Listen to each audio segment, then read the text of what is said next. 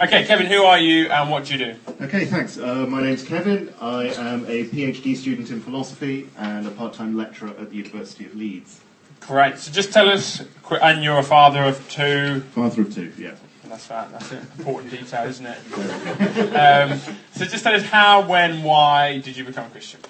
Okay, um, I think probably like quite a few of you, I imagine, here, when I was a teenager, I wrestled a lot with questions about whether God existed and, and what have you. And, and I think probably about the age of 15 or 16, I came to the conclusion that no, he probably didn't. And I could have a much more fun life if he didn't as well.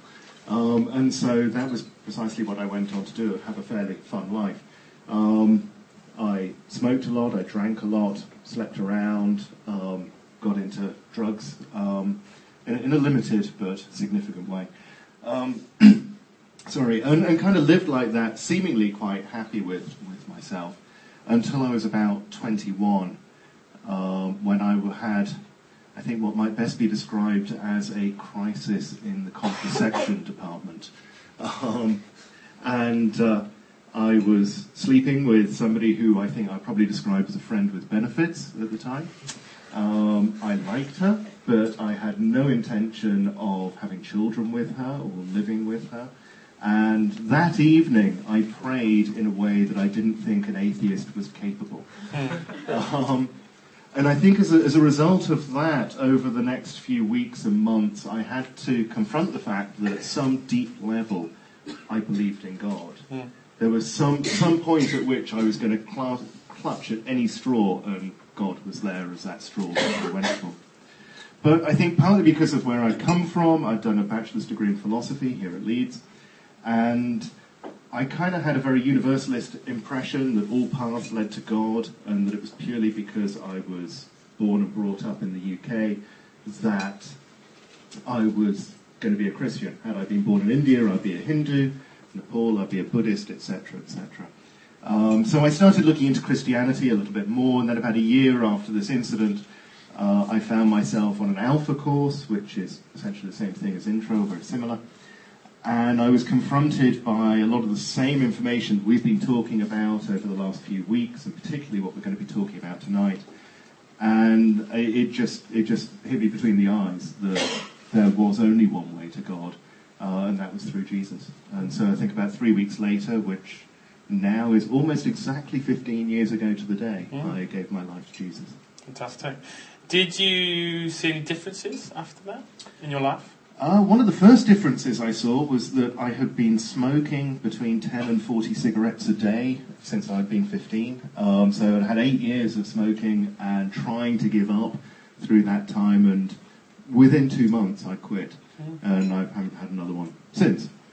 I've had cravings quite regularly, but, um, but I think I also found a depth, uh, a peace, and a sense of purpose in life which I hadn't had before. And then as time has gone on, I've felt God working in my life in a very strong way in, in sort of drawing out areas of my life that I need to work on, particularly sort of emotional areas. We'll come back to that one maybe. Just before we do that though, you're obviously a brain box, uh, a lecturer of philosophy. Uh, how does sort of philosophy, science, the mind, how can you reconcile being a Christian who's got a brain on him and the fact that you follow Jesus? I'm not sure I actually see there's that much of a conflict in order to require reconciliation. I mean, I'm, I'm, there are plenty of much cleverer people than me who are both scientists or philosophers and Christians. Um, and so, you know, there's no fundamental clash going on at that level. Okay. Um, and then go back to the sort of heart question. You said, uh, you know, you felt God wanted to make changes in your life and particularly running the emotions. Can you just talk about what it means for you to follow God on a more personal, on a heart level, and what that's like for you?